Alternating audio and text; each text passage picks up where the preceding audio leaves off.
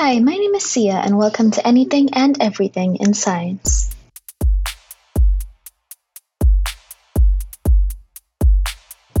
When you chew, the salivary enzymes begin digestion. Taste is received through the taste buds, which are on both sides of the tongue, in the mouth, and the throat. They are found in bumps called papillae.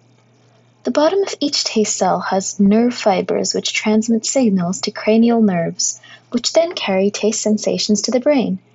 Some signals go to the ventral forebrain, which triggers memories and nostalgia. Others go to the dorsal region, which is why some flavors contribute to cravings. The tongue is sensitive to different tastes sweet, sour, bitter, salty, or umami. Taste is how we perceive a combination of chemical signals on the tongue. Understanding the science of taste preferences requires looking at both nature and nurture.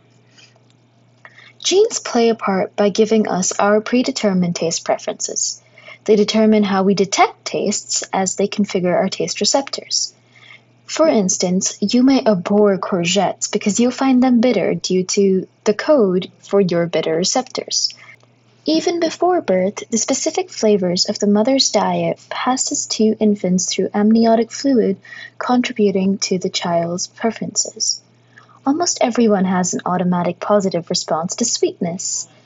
That can be traced back to evolutionary psychology or how we needed to know that sweet food is good for us and bitter food could be toxic. When it comes to salt, there has been some correlation seen between the extent to which the mother experienced morning sickness and salt preferences. The loss of electrolytes and sodium during the morning impact infant salt preference. Still, experience, exposure, and training can impact your taste. Repeated exposure can help develop a taste for something that you were originally not very fond of. But flavor and taste are different things.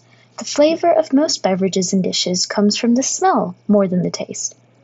Coffee is bitter, but the aroma adds an extent of the flavor.